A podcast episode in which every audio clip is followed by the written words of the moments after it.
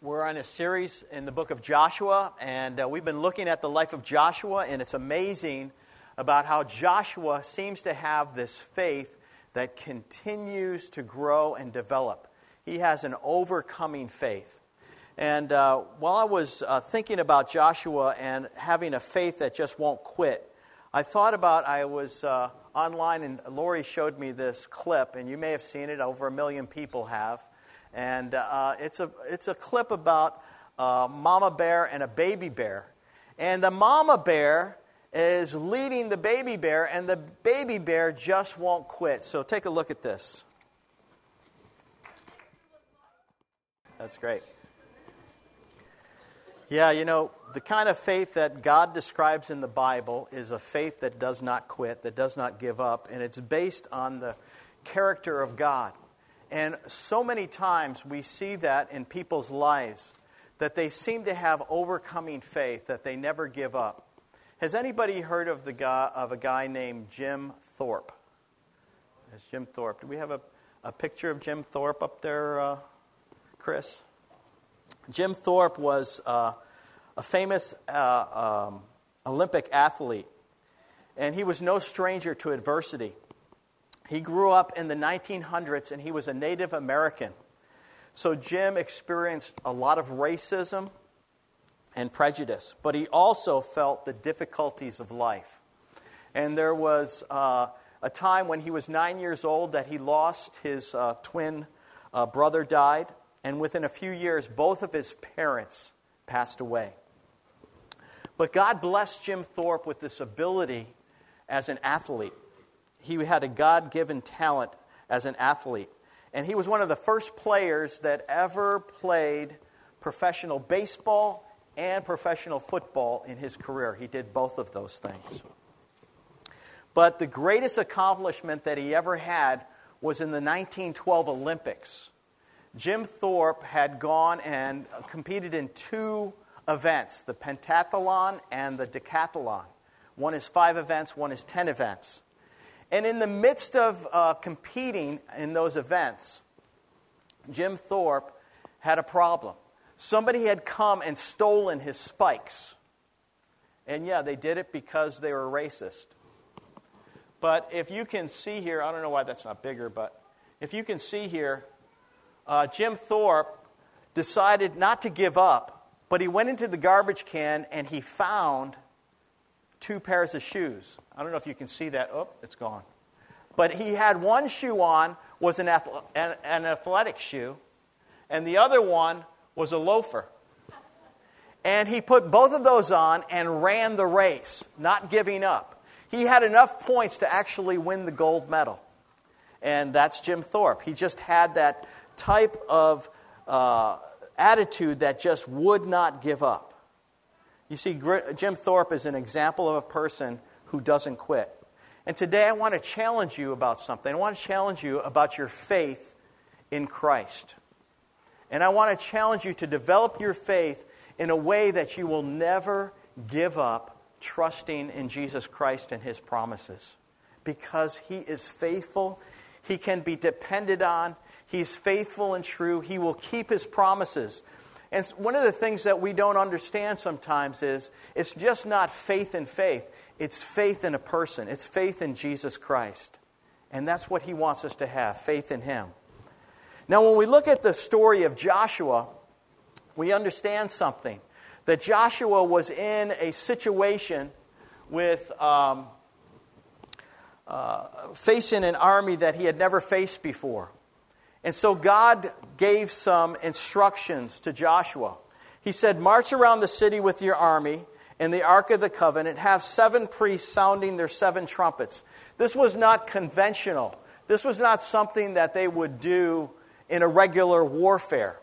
This was unheard of. Nobody had ever done this before. March around the city for 7 days. And every day you march around it, at the end of the march, blow the trumpets. And then go back to your camp. And then they came out the next day and did the same thing for 6 days. But then on the 7th day, they marched around the city 7 times. And on the 7th time, the priests were blowing their trumpets, and the army shouted with a large shout. And what happened? The walls fell down. The walls fell down, and the army marched in. Now, when we look at Joshua's life, we see that he was somebody that persevered in what God had told him to do. Do you know that sometimes the promises that God gives us are conditional? Meaning that God says, I want you to do this, and if you do this, I promise you that this will happen. But there's a part that we play. There's a part that we have to also be involved in what God has promised. So there's some things that say, and there's some scriptures that say, draw near to God, and what is the promise? He will draw near to you. If we confess our sins to God, what? He's faithful and just, and He'll forgive us our sins. If we seek Him, what does He say? We'll find Him. Jesus said in the Gospels, give and it shall be what? Given unto you. So there's a principle there of giving that we're also supposed to actualize our faith and give. And then there's the Lord's Prayer. It says this, forgive us as we have forgiven others. There's a promise there, but it's also conditional. So there's quite often, the promises of God are conditional. They're conditional on our being willing to follow what God has said in the promise. And Joshua did this. When we think about that, Joshua marched around the city, blows the trumpet 7 times, and then the walls fall down. And Hebrews says something about this. In fact, in the Hall of Faith, they call it, the chapter that has all the people of the Hall of Faith, it says, by faith, the walls of Jericho fell after the army had marched around it for 7 days. And then I also think about Rahab's family. She also made it into this chapter, and we talked about Rahab a few weeks ago. She was a prostitute who had helped the spies that had come to spy out the city of Jericho. And because she helped them, she asked the spies, would you remember me when the Lord's army comes here and Jericho is defeated? Would you remember me? And they said, yes, we'll remember you. But you have to tie a scarlet cord out your window, bring your family and everybody that belongs to your family, your mother, your father, your brothers, your sisters, and all that belong to them, bring them into your home and you will be safe. So there was a condition to this promise that God had given to her. By faith, the prostitute Rahab, because she welcomed the spies, was not killed with those who were disobedient, but she also gathered her family, the Bible says, and because they gathered there, they were safe. Now think about that. The army of Joshua starts marching around the first time. What does Rahab do? She goes and talks to her brother and sister and says, look it, if you want to be safe, look it, the city's going to fall. I know it. She believed it. She saw it coming. And they had a choice to make. Am I going to go into Rahab's house now? Am I going to go into my sister's house or my relative's house and be safe, or I'm going to take my fate in my own hands? It's the same thing that Jesus says to us when He says, I love you, I want you to follow me, but you need to receive me into your life. Will you receive me into your life? And that's the question that God gives every person, gives them the ability to be safe from His wrath, because the Lord is able to forgive us. And so Rahab does that. It happens for 6 days, so I believe it was the mercy of God, also a plan for Rahab, so that she would be saved, her family would be saved, and all those that belonged to her would be saved. They had time to decide to repent and believe and have faith in what Rahab had said and what God was going to do. The Scripture says, let us draw near to God with a sincere heart, with full assurance that faith brings. One of the things about faith is when you persevere in faith, you'll have a greater assurance the more you place your faith in Christ. It'll grow. The assurance will grow. So many people say, I don't have any assurance that God loves me. I don't have any assurance that God has forgiven me of my sin. And what I try to tell those people is, what are you believing? Are you believing yourself, or are you believing what God says? And so you have to develop your faith. You have to develop what God has said and say, God, I believe your promise. I trust you. And then the scripture says right after that, let us hold tightly without wavering to the hope we affirm, for God can be trusted to keep his promise. And so this was written to a people that were struggling with, does God really care about me? Does he really love me? And yes, he does. But you have to hold firmly without wavering to that promise so that you can receive what he has promised. He keeps his promises. We think of people in life that have overcome adversity. I always think about this one movie that I really like. There's a movie clip that Chris is going to put up, but it's a story about James Braddock. The movie was called Cinderella Man. Has anybody ever seen it, Cinderella Man? It's a boxing movie. It's a great movie because it talks about how this person who was in the Depression, during the Depression, lost his job, had worked on the docks, had lost his job, but he was an amateur boxer, and then he has a chance for a title fight, and he actually happens to win it. It's a true story. But in between that time, when he's out of work, very poor, the family is just barely making it, some of the people actually gave up their children to rich relatives or somebody else to take care of because they literally just couldn't feed their kids during the Depression. It was in the 1920s. And so what happens is James Braddock comes home from, losing his job, and his family meets him. And so there's this conflict that has happened. His oldest son, who is only about 12 years old, had stolen from the butcher. And James Braddock has to decide how he's going to handle this. Now, if I was in his shoes, I would probably be really angry that my son had stolen, or I would at least show that. But James Braddock shows some relational wisdom here that we could learn from. And I think he does it because he's looking past the present conflict into the future. He really believes that there is hope. He really believes that he can do something about his life, that he's not stuck just in the place that he's at. And he believes that something's going to change. And so let's take a look at it right here. Isn't that a great clip? About how a father relates to his son. But it's even more so when you think about our Heavenly Father. How does our Heavenly Father relate to us when we have sinned? Does he all of a sudden just turn us away? No, he corrects us. But did you see how James Braddock got down on one knee, looked his son in the eye, and told him, I promise you, I'll never send you away. You belong to me. In a sense, that's what God was saying there. And that's, in a sense, that's what God was saying to Joshua when he told him, be strong and courageous. I'll never leave you or forsake you. You don't have to fear. Follow my will, and I'll be with you.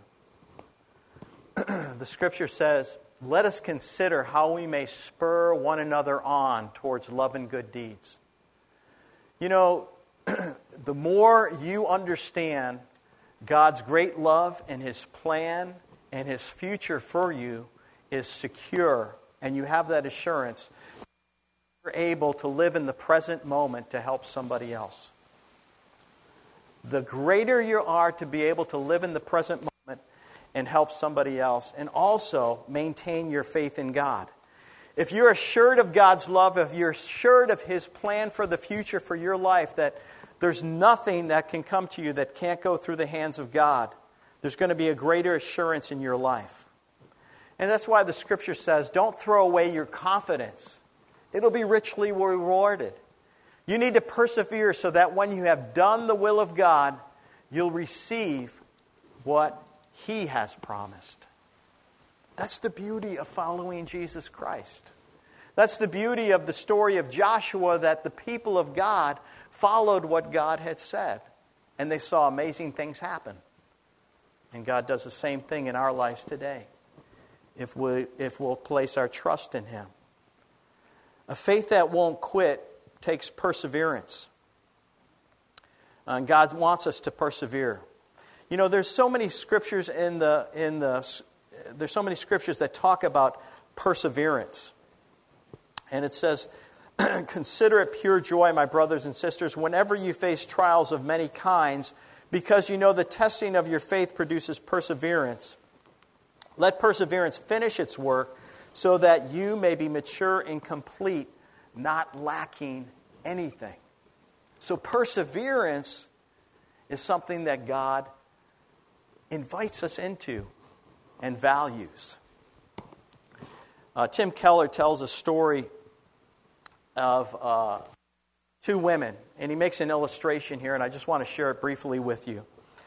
It was some time ago, there was two women of the same age, the same socioeconomic status, the same educational level. They even had the same temperament. And Keller uses this illustration. He's making it up. He says, so you hire both of them. You put them each in a different room on an assembly line, placing A part into B part, connecting it together and moving on. And they have the same room. It's the same dark, not too well lit room. No windows. They work 8 hours every day. And you make the lighting and the temperature and the ventilation the same way. You give them the same number of breaks every day. It's boring work. It is boring work.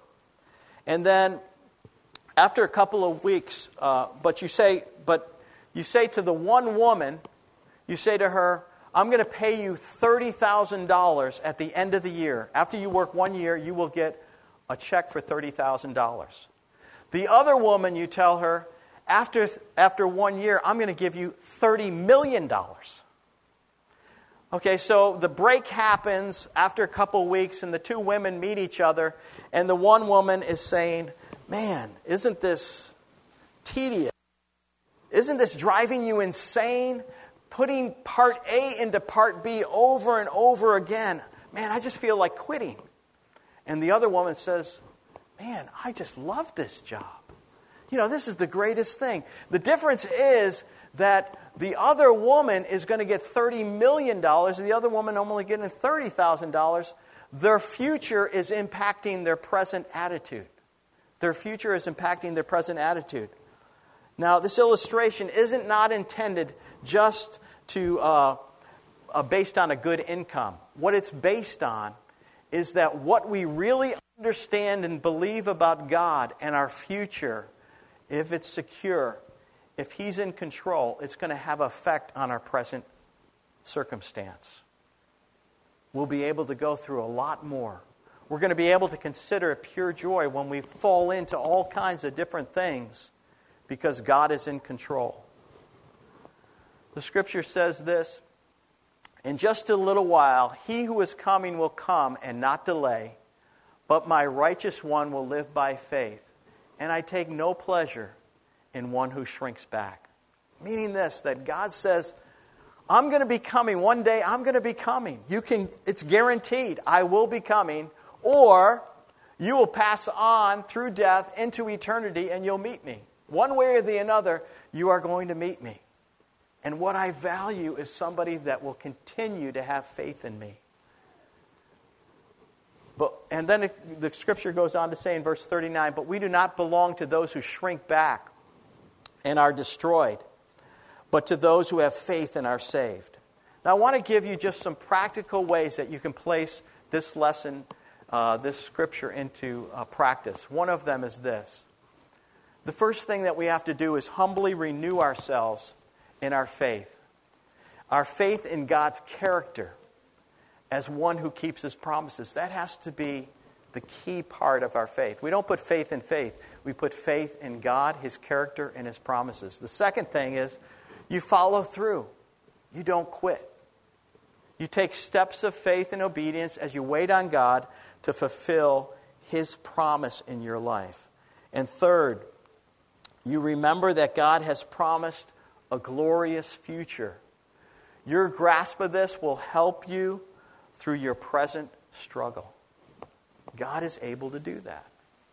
And so when God is saying, I want to develop you in a faith that won't quit, he's really inviting you into a deeper relationship with him. He's really inviting you into this relationship with him that's based on his love and his promise and him being able to be that kind of heavenly father who really will meet you where you're at and be able to teach you the things that you need to know. So I want to encourage you today to open up your heart and open up your life to the Lord Jesus Christ, because he does love you. He cares about you. And a lot of times we can go through life and never make that connection with God. And I encourage you to make that connection with the Lord today. Open up your heart to him and say, Lord, I want to know you better. I want to understand your will and your purpose in my life. And God will take you up on that. Let's pray. Father God, we come before you in the mighty name of the Lord Jesus Christ. And Lord, we know that you care about us, that you love us, that you are God who keeps your promise. And Lord, sometimes we're not even aware of the things that you have promised to us. And so, Lord, we don't have that understanding and that knowledge to trust you. But, Lord, I pray that even the scriptures that we said today, Lord, those that speak to us about trusting you, about being a God who does keep your promises, I pray, Lord, that we would understand that even more in our lives. We thank you, Lord, for this day that you've made, Lord. We thank you for this time that we could be in your house. And we do pray, Lord, even as we sing this song, Lord, that these truths will become a part of our lives. We pray this in Jesus' name.